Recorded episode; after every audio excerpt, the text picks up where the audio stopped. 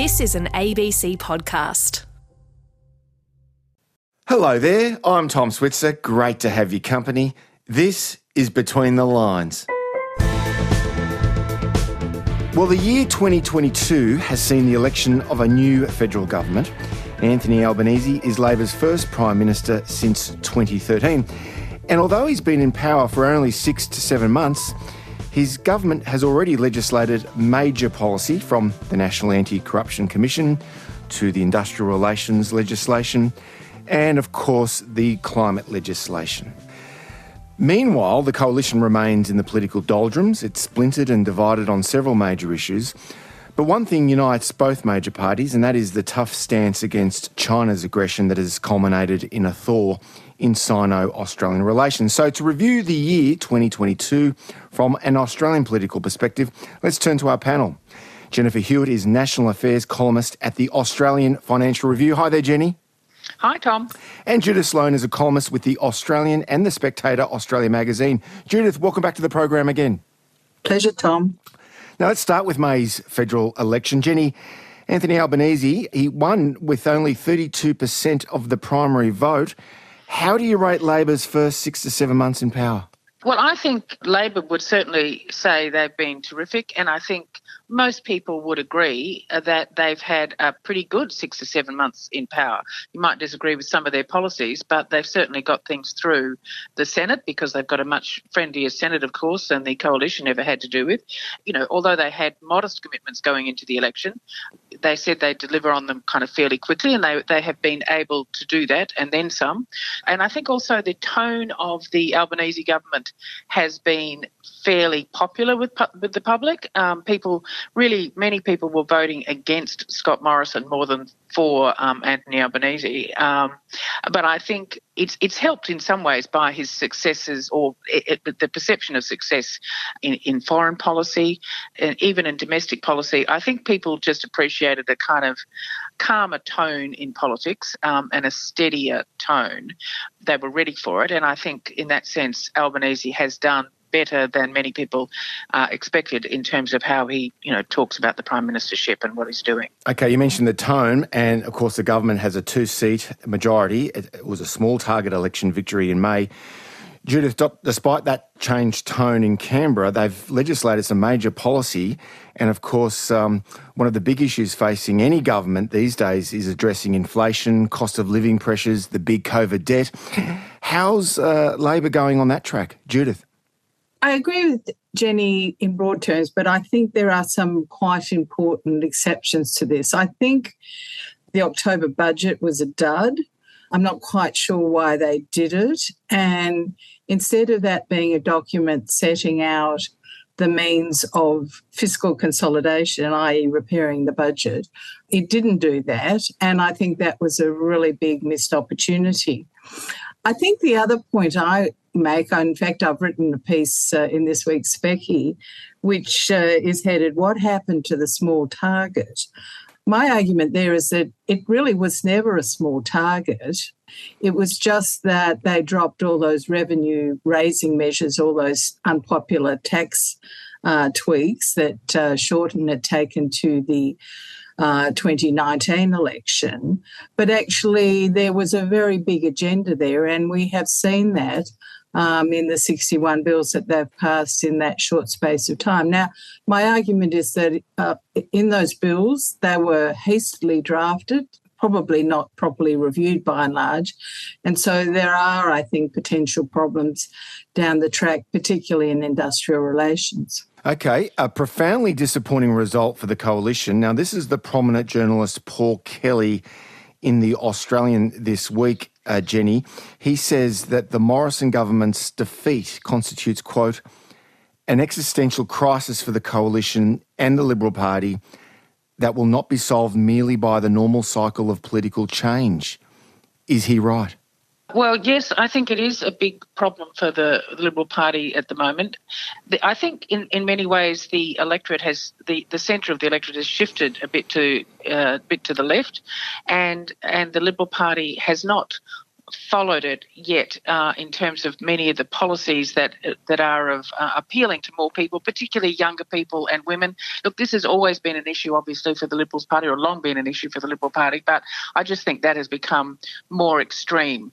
And although the you know the biggest factor in the election it was in many ways a very personal dislike of Scott Morrison as Prime Minister. I, I think there's many policies as well as just the ge- general appeal of the Liberal Party that does mean they they are in deep trouble. You can see that it, not just in um, in the federal territory, but in every kind of every state really, with the exception of New South Wales and, um, and Tasmania. And New South Wales is, is clinging on to power with an election in March, which will be close. So uh, yes, I do I do think there's a really big problem for the Liberals. And, and just on Judith's point uh, about the, the Labor Party, um, in terms of their six months in power, I, I think when I said get the tone right, that has made the Liberals' problems worse. Um, it doesn't mean that there's not all sorts of kind of unintended consequences and time bombs that are sitting there but we're talking about the perception as much as anything of this year, as opposed to the reality of what's going to be coming uh, in next next year and beyond. Yeah, you mentioned the changed tone, and, and, and, and of course, the Liberals are in the political doldrums, especially when you look at those blue ribbon professional heartland seats that turned teal at the last election. But circumstances change a lot in politics, and when the events change, political fortunes can be reversed. I mean, we only have to go back to 2008, 2009. The overwhelming media conventional wisdom was that Kevin Rudd and the Labor Party were in the political stratosphere. And who would have thought that Tony Abbott came from nowhere to nearly knock off a first term government? And then he eventually won a massive landslide election with only, within only five, six years of being in opposition. So the circumstances can change. Judith Sloan. Well, I totally agree with that interpretation. In fact, I remember in 2013, there was column upon column of uh, the existential crisis affecting the Labor Party after that defeat. Right. I mean, maybe it's just because I'm old and grumpy, and uh, you know I've seen it all before. I mean, having said that, it seems to me here's the real dilemma for the Liberal Party. The sort of leaders are very attached to those inner city seats, right? They regard them as somehow akin to their personal property. But if you follow the Piketty analysis, which uh, on, on this uh, point I'm very convinced, this has been a flipping. So, Thomas Piketty, prominent French economist. Yeah, there's been a. am um, not talking about his work on capital, but his uh, work on political affiliations, where what has happened is that the most educated inner city types now vote progressive and those who live in uh, outer suburbs and rural and regional areas who are less educated vote Conservative. Now, the trouble for the Liberal Party is that they don't really want to live in those areas and they don't want to devote the resources to winning them mm. on sort of socially conservative values. So that I think is it's a kind of uh, in, inner turmoil for the Liberal Party, not so much the National Party, I think is quite um, did, did, very well in the Victorian election, for example, uh, knocked off some independents. But they're going to have to resolve that. And I think that's very difficult because, you know, if you think that, you know, Kooyong should be your jewel in the crown, mm. it's very hard to let that idea go. Yes, and climate change has been a big issue for a lot of these voters uh, in now teal electorates. That's quite evident. But at the same time, uh, there are tensions between Canberra and the states over imposing a price cap on coal and Queensland and Victoria. And, and Jenny, you've written a lot about this, but we rarely hear this in much of the media. They remain, these states remain heavily dependent on fossil fuels, even as they focus attention on renewable energy plans.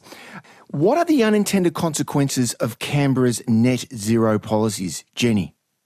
Oh, look, there's so many really, and there's there's certainly plenty of um, uh, hypocrisies and contradictions to go around. Um, and I think a lot of it has been obscured by the fact that there's just a general enthusiasm for um, renewables, and everybody says, "Oh, that's the direction of the future," and that is, you know, whether you're in, um, you know, a business leader uh, or whether you're, you know, just sitting there as a community activist. So you kind of everybody agrees on that general direction.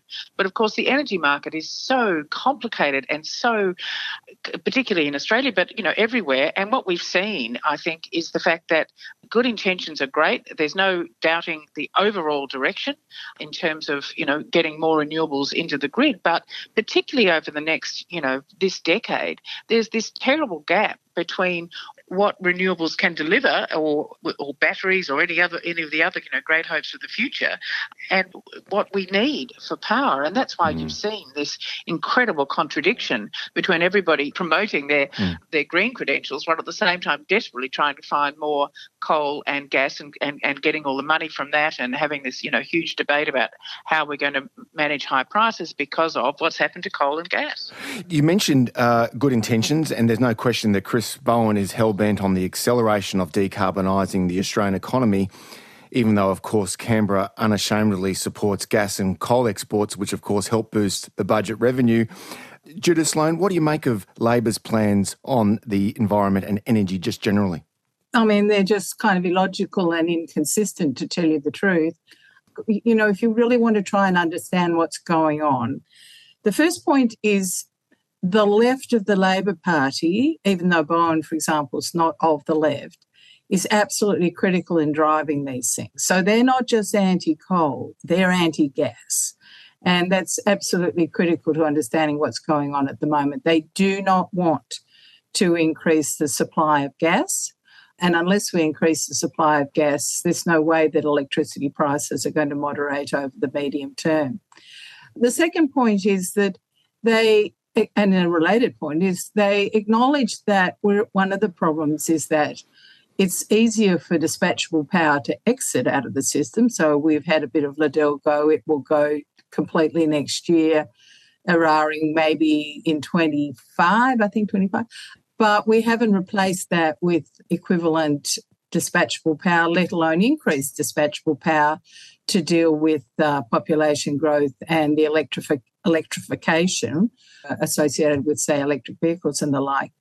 But this is the lull before the storm, I think, that uh, unless we can kind of see our way through some uh, means of improving what often is called firming power, and gas is probably the best to complement renewables, we really are in for choppy times. Okay, this is Tom Switzer, and my guests are Judith Sloan from The Australian and Jenny Hewitt from The Australian Financial Review. Now, the fun time of the segment Australian winners of 2022. First to you, Jenny. Who's your winner of the year? Well, I frankly, I don't think you can go past um, Anthony. Albanese for one of the reasons that uh, we we talked about. Um, he's had um, a, a, good start uh, to his prime ministership, uh, and people are generally kind of receptive to that. I think that will well, as as Judith and I talked about, you know, there's going to be problems to come as a result. Um, but for, for now, I think um, he's riding high as as reflected in the opinion polls as he um, heads into 2022. Judith, is Albo still is he your political winner as well? Well, I mean, being a Victorian or a part Victorian, you have to put Dan Andrews there too somewhere because, I mean, really extraordinary when you think about it you know, he would uh, have won another term in the face of what were, I think, extraordinary restrictions and, and damage for a lot of Victorians. Losers of 2022, Jenny Hewitt. Well, again, I, uh, it's pretty predictable, but I don't, I don't think um, there's a bigger loser in uh, the, for the year than um, Scott Morrison. Mm. You know, voted out in a big way by the Australian public, but also in a kind of, a, and there's a very personal repudiation of him that is kind of is quite quite um, remarkable, really. And he feels obviously very very unfairly done by, and including you know then you saw that movement against him in Parliament. I mean, in, in many ways that was a kind of symbolic power play thing by the Labor Party to wedge wedge Peter Dutton and co. But I just think to go from being respected as holding the highest office in the land to, to then having his legacy completely repudiated, not completely, but largely repudiated, oh, yeah. um, is, I think, you know, I think that's pretty. Is he? Is he, by the way, like Turnbull, Malcolm Turnbull, in the sense that neither neither former leader of the Liberal Party has any real political constituency in the Liberal Party? I know of no Liberal uh, federal or state who really defends Malcolm Turnbull or Scott Morrison. Is that a fair assessment, Jenny Hewitt? Yeah, I think that is right. I think that is right for very obviously very different reasons. For the Conservatives, Morrison wasn't conservative enough. You know, for the moderates, you know, he was far too conservative. Um, and then, of course, you know, he, he led them, uh, that they put a lot of faith in him to uh, lead them to another miracle win, which of course he, he didn't. And now they can't get away from him fast enough, frankly. Your political loser of the year, Judith Sloan. Has to be Scott Morrison. Yeah. I mean, there are some other contenders overseas. You know, you've got your Liz Truss, Boris, Trump, but certainly extraordinary in Australia. He really has taken the pasting, and and it's hard to see his way back to any kind of normal reputation a former prime minister should have. Financial Review did an editorial this week, Judith, saying that uh, he deserved the censure, but the pile-on has been unnecessary. Fair point. Absolutely. I mean, you might have disagreed with what he did. I think the National Cabinet was a really terrible idea, and he tied his hands behind his back by then really being driven by what the, the premiers were deciding, uh, although funding it as well. But uh, yeah, I think uh, definitely the biggest loser. Okay. I don't think in weight terms that was Albo, was it? No, indeed. Uh, political predictions for next year, Jenny Hewitt. Now, I don't want to sound uh, uh, the Christmas Grinch, um, but I think this this year's been tough.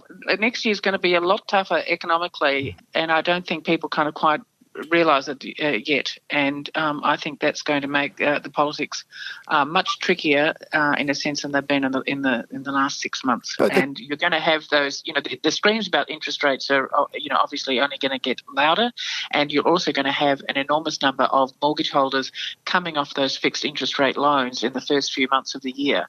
And if the economy turns badly, um, that's going to be very, very difficult. And then at the same time, you're going to have, um, in contrast to the budget that we saw this year, which was kind of steady as you go, you know, from Labor government really wasn't anything that much. They're going to have to come up with some pretty major changes in uh, the budget in May, and that is going to have all sorts yeah, of. But to be fair to the Labor Party, though, aren't they helped by the high commodity prices and our exports of uh, iron ore and gas and coal? Oh yes, no, no, they've been they've been very much helped by that. Absolutely, very much helped by that. But I mean, that does if you've got a, a kind of an economy that's weakening kind of dramatically, and at the same time you've still got um, you know incredible you know massive spending costs going up. That's going to be an issue. But the the, the real issue is going to be what, what's happening in the economy. We don't know yet exactly, but it's as as Phil Lowe keeps saying, it's a very narrow path between avoiding recession and uh, trying to get inflation under control. Political prediction for 2023, Judith Sloan. You know, I think the economy is probably as good as it gets. And I think, Tom, you're absolutely right to highlight what remain historically high terms of trade. And, mm-hmm. you know, for example, the Chinese, I don't think they know anything other than to build a lot of infrastructure to keep their economy going. So the iron ore price may also hang in there. But, um, you know, I think you, you can see some uh, waves developing and uh, something crashing on the rocks. So, uh, that I think will be an issue. And I think, you know, cost of living pressures, I think when people uh, undertake surveys of people's concerns, you'll find cost of living is way up the top. And that creates a real challenge for the government because there are not that many things they can do in a sustainable sense and potentially making it worse in the medium term. So I think, yeah, we'll be watching that space. That was Judith Sloan from the Australian newspaper and the Spectator Australia magazine, and Jennifer Hewitt from the Australian Financial Review.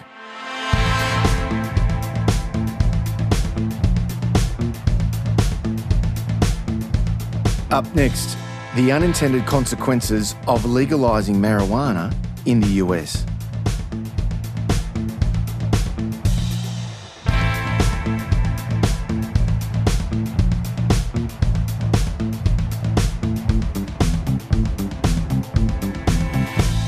Well, the marijuana smoked back in the 60s and 70s, it was light beer compared with what's available today. And despite the super strength pot now sold and consumed, there's been a steady and growing call for cannabis to be not only decriminalised, but legalised. These days, small amounts in personal use, in most places, incurs a fine rather than serving time in jail. Legalisation and commercialisation that's yet to happen here in Australia, but it's a different story in the US. In many states today, you can simply walk into a shop and buy it over the counter. So, how has the full legalisation of cannabis worked out? Well, to tell us about some of the unintended consequences, let's turn to Steve Malanga. He's a senior editor at the City Journal and a fellow at the Manhattan Institute in New York. Now, just a first simple question How many states in the US have legalised marijuana for recreational use? Well, we have 19 where they're actually selling it, and a 20th recently voted to um, to legalize it also, but they haven't yet, you know, initiated the full legalization regime. So that's kind of where we are right now. We also have many more states, uh, more than 30 states, where it is legal for medical purposes. And to tell you the truth, in many of these places, it's just another form of recreational legalization because many of the people who are prescribed it and use it are, are, are prescribed it not necessarily for medical conditions other than general anxiety. And so basically, uh, you know, it's just almost a recreational ju- drug in many of those places too. Okay, so so marijuana. If you just look at California, for example, I think they had uh, two propositions put to voters uh, in the last decade or so. One in 2010, and then one in 2016. Uh, what were the arguments and benefits espoused by the supporters of legalisation in those propositions?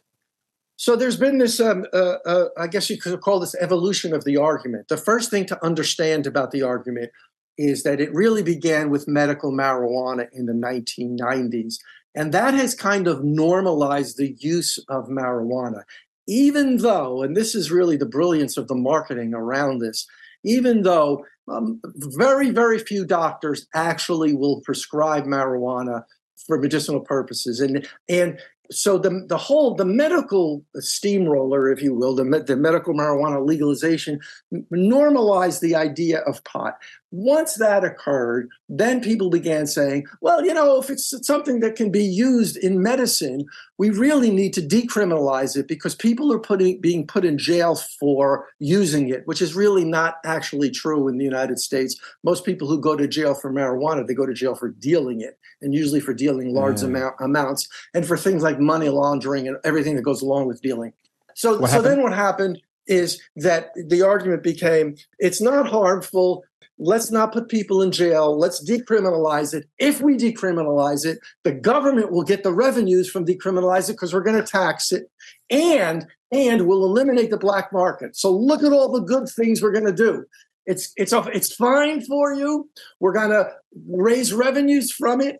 Um, we're going to eliminate the black market. Uh, it's going to be great. And then what does that mean with criminal gangs and the cartels and the violence? Well, because if you eliminate things, the black market, surely you'd get rid of all the crime. That's the logic. yeah. It? Well, that was the that was the appeal. That's proven to be completely untrue, and I've written about this several times.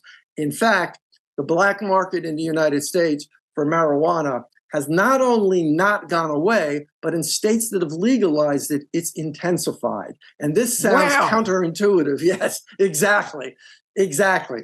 Um, it's so bad that recently the state of California which used to have a kind of seasonal commission which went out and, and searched for pot plants and destroyed them when pot was illegal in the state, has recently increased its anti uh, black market efforts uh, and made it a year round commission. The uh, uh, other states like Oregon and Washington are dedicating tens of millions of dollars now to wipe out the black market, which was supposed to disappear with legalization, but didn't disappear with legalization. Yeah. And in fact, the market and the crime that goes along with it is still there.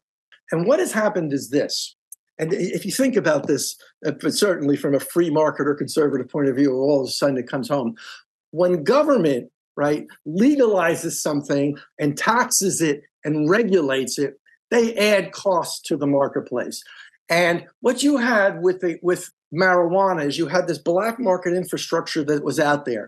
It was already existing. Now the government comes along and says, well, we're going to make it legal. And, and therefore, you know, you just come under our umbrella and you're going to have to adhere to all of our regulations. Well, well, a lot of the black marketers, they basically said, this is a great environment for us because we can basically hide in plain sight. We can grow this thing. In, like in places like Colorado, they base, they admit basically the, the, the law enforcement they can't kind of tell the difference, and and they have to go out and devote enormous resources to trying to figure out what's illegal and what's not. So the black yeah. marketers are basically just undercutting the marketplace.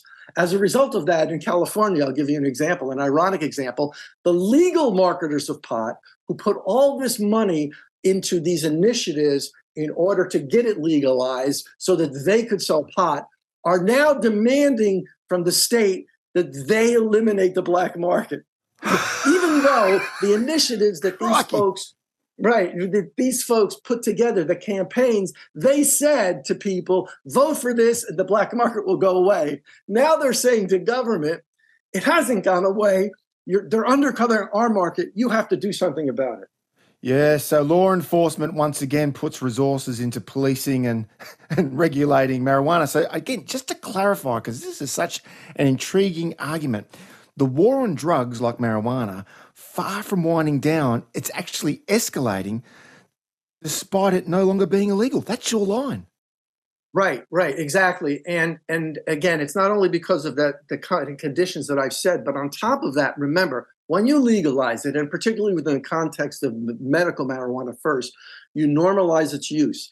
And so, for instance, recent surveys have shown that marijuana use among young adults is way up like 35 to 40 percent of of uh, young adults, oh. and with COVID, it's gone even higher. So wow. what you're doing is right. You've expanded the marketplace for this, right? And you've you, so, so the, the black marketers see, ironically, they were supposed to go away, but they see a market getting bigger with legalization. Of course, they're not going to go away if they can if they can help it. Now, what about environmental regulations here? Because the illegal growers, do they, I mean, do they follow environmental regulations that say others in the agriculture sector must abide by? For example, water. No, one of the reasons the black market still exists is it's not just the government is saying, well, if you want to sell pot, you know, we're going to regulate it and we are going to uh, tax you on the pot itself. But as a legitimate business, there's a whole bunch of rules you have to follow. And so let's say in California, where they, they have very strict rules about usage for instance, by farms. I'm talking about legitimate farms, farms that grow, you know, grapes for wine, right? They have very strict regulations on water usage. And marijuana plants requires a lot of water. And so a lot of these black marketers, what they're just doing is they're stealing water. You know, water is a precious resource in farming communities, yeah, yeah. and they're just stealing it because they wouldn't get permission to grow in that abundance uh, that they are growing now because of the strain on water in some communities. So they've gone to places and they're just, again, because they're hiding in plain sight, that's another incentive for them not to become legal is they not only have to pay taxes on the pot they're selling, but they have to essentially adhere to other uh, uh, you know regulations like environmental regulations and they're putting a big strain in california on the water supply in some communities as a result okay, of Steve, this now i get that but is california alone in its experience of these unintended consequences that you talk no, about no I, i'm absolutely not so the problems are visible yeah. in other states as well Absolutely. Oregon and Washington and Colorado, for instance, are good examples. Now, the interesting thing is, Oregon and Washington are both farming states too. Initially, people said, well, the black market's only not going away in these farming states, but if we legalize it everywhere, it'll disappear. But then what happened in Colorado is it became suburbanized. In Denver, which is obviously a big city, and in the surrounding uh, areas, what happened is all these foreign gangs came in. They started buying up cheap, uh, cheaply buying up homes. And what they would then then do is the homes would stay empty, but they started growing pot in the basement of these homes. And they started then selling pot out of these homes. And the, the police and, and, and, the, and federal prosecutors have busted, you know, Argentinian gangs, Bulgarian gangs, oh, who all came goodness. over and using cash, they bought homes in these areas and just started growing pot in the basement. That's how lucrative a business it is. I mean, we're talking about the states here. What can Washington do on any kind of legislation on this uh, marijuana issue. I mean, I understand that Chuck Schumer, uh, he's the New York uh, Senate Majority Leader, he's obviously a Democrat, he's from New York. What's been the reception for his legislation on this question of marijuana? Well, you see, here's the thing marijuana is still illegal nationally. And what that even means is it creates a conflict in many of the states. Because, for instance, if you want to be a federal contractor, that means a business that does business with the federal government. If you're in a state where pot is legal, you still are required to test your workers to make you know to make sure that they're not using pot. They're supposed to be drug free. That's that's supposed to be. So there's this conflict between the states and the federal government. Now, yes. the advocates of, of legalization want to fix that by having national legislation that legalizes pot all over the country. There's a tremendous pushback against that, particularly from senators and uh, representatives in more conservative states. And there's never been a majority willing to vote for that. And so recently, uh, Schumer put, put out legislation it's another version of legislation that would nationally legalize marijuana. But what he put into the legislation to try to get some conservative states to vote for it is he put in federal funding to help eliminate the black market. So on the one hand, we want to we want to yes. legalize it nationally, right? Uh-huh. and, right. Big but on paradox the other hand, isn't there? Right, yeah. right, exactly. We're going to pay, but now I doubt that that's going to succeed uh, uh, again because there's a there's a real conflict growing. You know, there's a there's an increasing amount of um, of medical evidence because this pot that, that this generation of pot is so powerful. As as people like to say, it's not your grandmother's pot, or if you grew up in the 70s, you know, it's not your your 70s pot, your hippies pot. You know, it's creating a, a real psychological problems with people who use it regularly and it's it becomes very quickly addictive because it's so much it's it's it's orders of magnitude more powerful than the pot that people were smoking in the 70s Steve, I'm, I'm still trying to get to this central paradox, though. I mean, I mentioned this national legislation. We've been talking about Chuck Schumer's national bill to legalise marijuana, but all the available evidence indicates that the legalisation of marijuana at the state level has led to these dreadful unintended consequences. So, why would there be an appetite in Washington to actually make it legal nationally? The overriding argument in many places is that it's a social justice initiative, that in particular, marijuana arrests occur disproportionately in minority communities. People's lives are being ruined because of this. And the thing we have to do, therefore, is just eliminate it. Now, the, the counter argument to that is well if that's if that's really what you're worried about let's just decriminalize it so that people don't go to jail for it but not let's not fully legalize it so we create this whole you know big business essentially but it's that social justice argument that is really in in the average person's mind right now and it's only when you kind of force them to look at some of the evidence that's coming out, which it, it, much of it is being published in medical journals, which on the one hand is credible, but on the other hand, it's not the something the average person reads. It's it's a 20 year narrative that people are you know invested in right now, and it's going to take a lot of evidence to overcome that. And so, you know, it is happening gradually. More and more researchers, more and more doctors are, are writing about the experience they're having with patients. Emergency room doctors are telling us um, some of these, you know, schizophrenic outbreaks that occur from people just from smoking pot. But it's a, you know, again, it's a 20 year campaign, and I think people are th- are they're thinking in one way. The average person, it's going to take a lot to change that perception. Well, Steve, one of the great pleasures of going to work at Radio National here in Australia is that one gets to meet a lot of interesting people and learn a lot on a weekly basis. You're one of them. Steve, I've learned a lot today. Thanks so much for being on Between the Lines. Oh, well, thanks for having me. I appreciate it. It was fun. That's Steven Malanga, Senior Editor at the City Journal and a Fellow at the Manhattan Institute in New York. Up next, is the future of feminism conservative?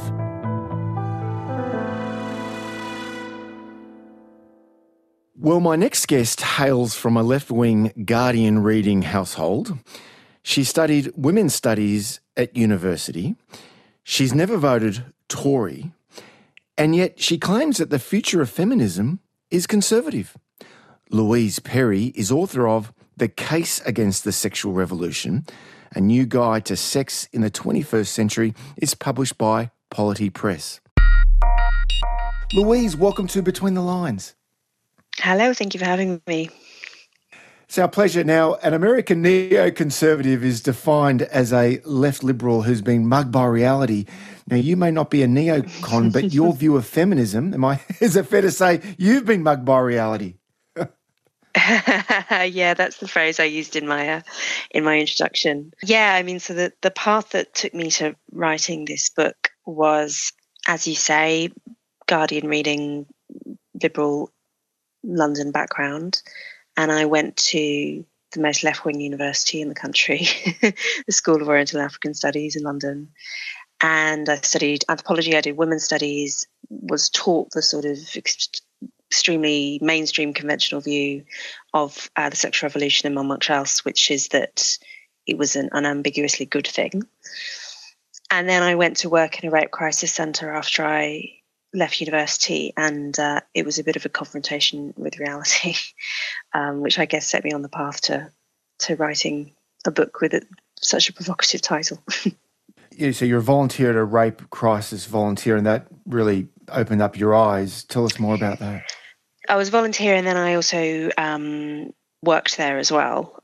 I suppose the main thing for me was just there's this very well worn phrase in feminism that um, originates from the second wave 1970s that rape is not about sex it's about power so the idea is that rape is a sort of political act committed by men against women as uh, you know and, and it's got nothing to do with sexual desire it's just to do with politics really and i probably repeat, repeated that phrase heaps of times but i don't think it's true anymore and one of the reasons I don't think it's true is because when you're working with with victims or you're in the criminal justice system in any way, you can't help sometimes but notice the the profile of victims and the profile of perpetrators. And there are certain ways in which that it's all about power, not sex, just doesn't work. When you when you look at something, for instance, like the amazing youth of victims, like the the modal rape victim is only fifteen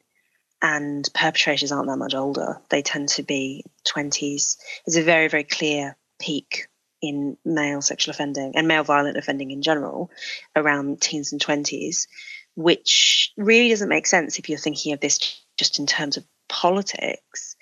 But if you're thinking of it in terms of uh, peak male sex drive and peak female attractiveness, then suddenly it all kind of all the puzzle pieces fit together and you're like oh okay. So I, I, so it was around that time that I, I guess I started thinking in a little bit more uh, of a heterodox way about some of these issues. Mm. yeah and I think one of the big issues of course and this is obviously global is about male rapists and they become they identify as female and then they're in prison should they be allowed to be in prison wards with women? And that's a big issue for you too, isn't it? very very live issue in the UK and I, am mm. I'm sure in Australia as well. It's actually the issue relating to you know the conflict between some trans activists and some feminists. I think this is for me the most important question because obviously everyone uses public bathrooms and so we often end up talking about bathrooms it's kind of the go-to conversation when we're talking about female spaces because it's obviously a space that everyone uses. Whereas most of us thank goodness are never going to see the inside of a prison or a domestic violence shelter. I think those spaces are the most important ones to protect because those are the ones where you've got women actually locked in right? You can't you can't escape. And also you've got some of the most vulnerable women in the whole of our society potentially being trapped in proximity to um, sex offenders who are just cynically taking advantage of these new policies to get access to vulnerable women. I think it's a complete catastrophe. Livid with feminists who refuse to talk about it or who even try and shut down any kind of investigation or, or criticism of these policies. Yeah, well, the transgender issue, it's especially fraught. I mean, J.K. Rowling also someone who hails from the left side of politics, and so too is the Australian feminist Germaine Greer, yet both mm-hmm. high profile female authors, they've been slammed for their stance on trans issues. Are, are you in the same camp? Uh, yes. Not that I've been slammed too much. I mean, the, the funny thing about this whole issue is that, as you say, J.K. Rowling, she comes from the left. She's a big Labour Party donor, beloved, beloved children's author up until all of this mm. happened, and suddenly she's had she's had so much hmm. difficulty. But I think it's because of her association with the left that she's had such a hard time. My experience of writing about these issues is, uh, you know, I've I've written for newspapers and magazines across the across the political spectrum, probably almost every national in, in the country at this point. And my experience is that if you write about these issues for a left leaning outlet, you will have a hard time in terms of the response you get online and in letters and so on. Whereas if you write about these issues for a conservative outlet, no one minds. you can you can you can get away with it. Now, the philosophy professor Kathleen Stock, and I know she's written the foreword to your book. Uh, she mm, um, she was cancelled. Uh, yeah, well, she was cancelled over comments on trans rights, and she laments. This is Kathleen Stock. She says that no freedom of speech means she will ever, she'll never work in a British university again. Is she right? Mm sadly, I think, yeah, because academia is probably the hardest area of work to be in um, if you hold gender critical views, um, meaning that you're uh, even slightly critical of the most extreme end of trans activism. I mean, things that Kathleen has said and written are extremely mild. But part of the reason that she had such a hard time is because not only was she in famously left left leaning line of work, but also she was at Sussex, which non Brits might not know is uh, after SOAS, my alma mater, probably the most left wing university in the country. So yeah, she had a she had a dreadful time. Obviously, very very widely publicised. The the but isn't the, the whole point of a liberal arts education that that scholars should encourage students to look at all the different schools of thought and look at the pros and the cons and and assess uh, uh, assess the arguments on their merits rather than shutting down debate?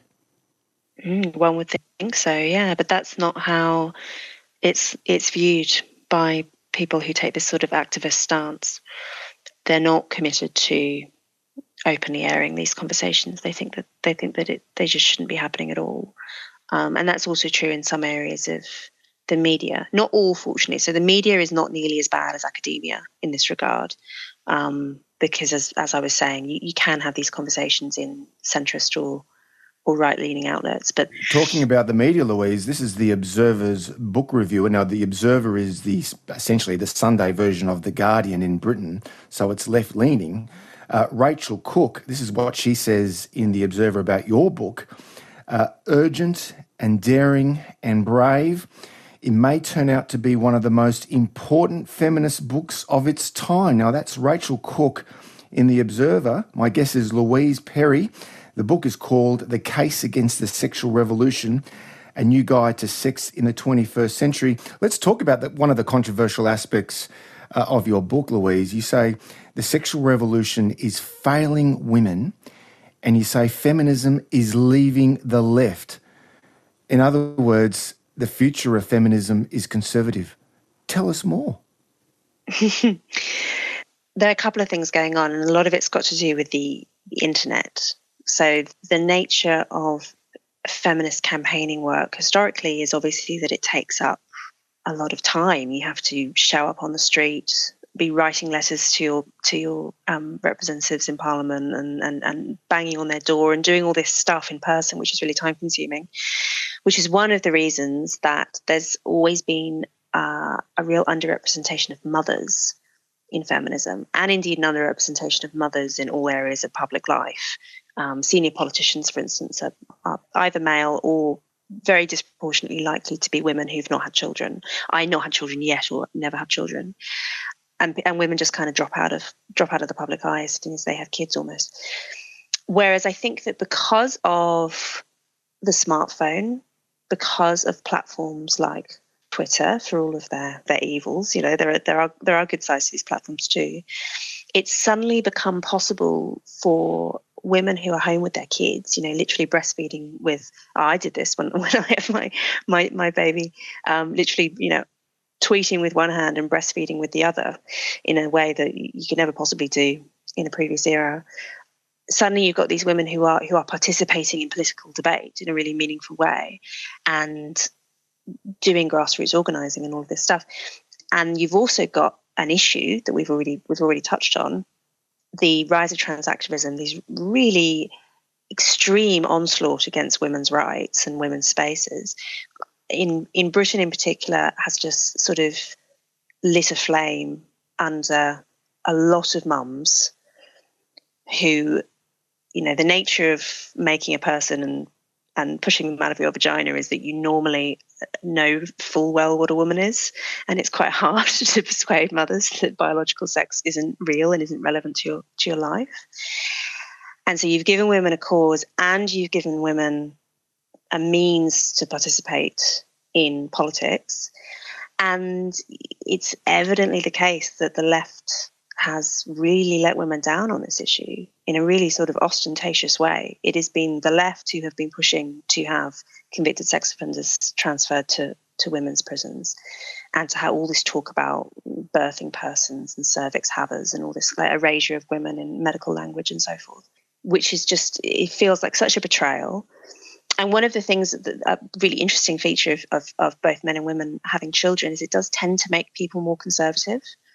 So I think it therefore isn't a surprise that you're suddenly seeing these influx, an influx of women into into feminist organizing, who have not necessarily come from the left, as is traditional in, for, most feminists. They've not come from the trade union movement or from other kind of activist movements. They're, they're kind of normal women and actually normal people tend to be quite conservative Okay, now your critics, so I think of uh, Julie Bindel, she's a British feminist. Uh, you engaged in a debate with her on the Spectator television site. Now, they would say, the critics would say, Louise, that these women's rights critics of trans people, and you're not alone, obviously, as you just made clear, but they're just single issue campaigners. They're not, you're not real feminists. This is the argument because, with rare exceptions, you don't campaign against male violence, for instance. How would you respond to the likes of Julie Bindel?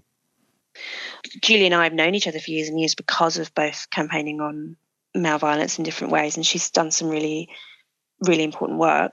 She she has a point about some about some of these women, but then I say, look, give them time because I think you've got women who previously were basically not really engaged in, potentially not engaged in politics at all, and definitely not engaged in in feminist politics, and they've they've only recently arrived at this issue, and and, and obviously the the trans stuff has, has has what's brought has been what's brought them there. That doesn't mean though that they're going to remain single issue. I think it's quite plausible that that you know if you look at polling, for instance, on how parents feel, for instance, about their children being exposed to porn. You know, this is this is one of these issues that uh, it's it's it's hard to find a polling question where you can find greater agreement among voters than something like are you worried about children being exposed to porn at a young age? And would you, you know, do you want the government to to act on this? You know, these are the sort of feminist issues that you could easily see cross-party organising among these women who who were brought to the issue by trans, but could easily be motivated to to participate in other political conversations. The conventional feminists would say that it's conservatives who have routinely denied women from attaining more legal rights and kept them out of the workplace uh, in the past. And yet you're saying here that the next wave of feminism is conservative. So a lot of the old guard would be profoundly, they'd find what you're saying here quite distasteful. Louise. yeah, so I'm told. but then, um, despite or maybe because of um, my political background, I don't describe myself as a progressive.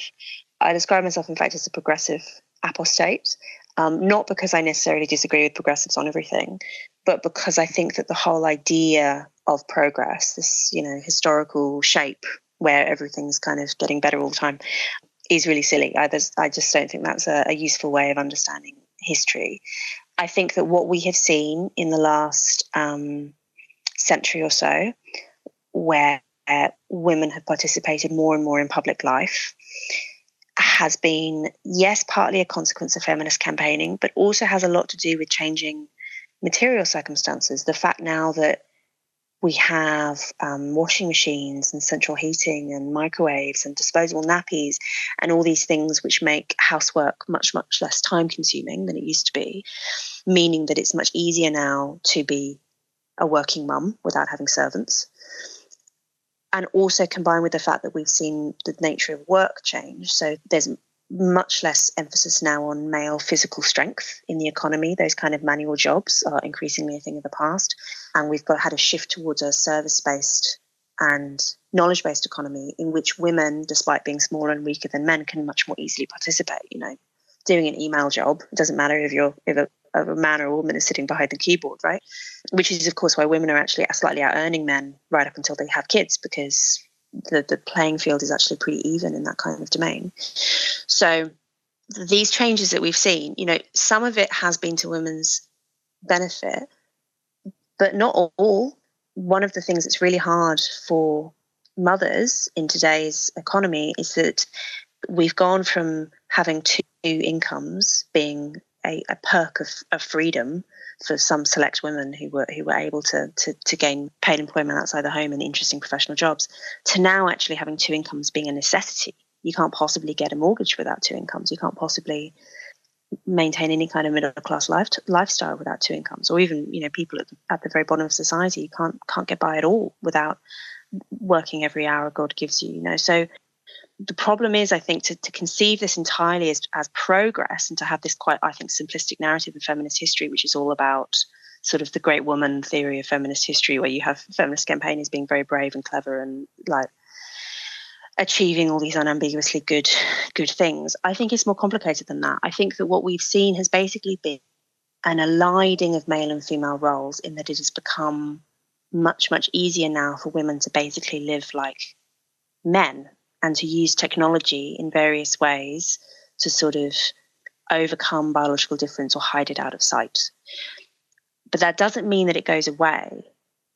And something like, you know, motherhood has always been a problem for the feminist movement because mothers aren't really individuals. That when you have a little baby, or even if you have a slightly older child, who, who is completely dependent on you and to whom you have an intense physical and emotional bond. To say that the two of you mum and baby are just two you know individuals interacting in the labor market or whatever is a nonsense. You're talking about you're talking about a unit and a unit moreover that is completely dependent on other adults for support at those crucial vulnerable moments. If you if you prioritize freedom in other words if that's if that's the whole goal of your feminist movement. It's all about liberal individualism. It's all about um, basically making women as much like men as you possibly can. How do you fit motherhood into that model?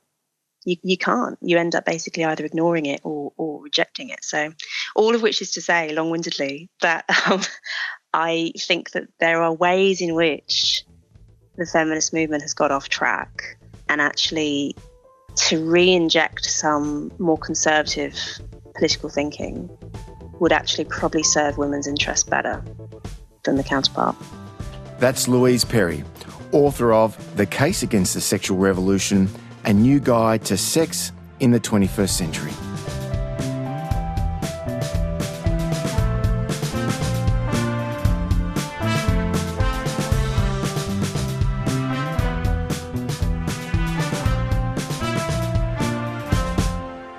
And just before we go, if you'd like to listen back to some of my other interviews on this subject, including a recent conversation with Mary Eberstadt on the family, its role, and how our understanding of it has changed, you'll find it on the ABC Listen app. Search for Between the Lines and scroll back to the November 4 episode. I'm Tom Switzer. Till next time, bye for now.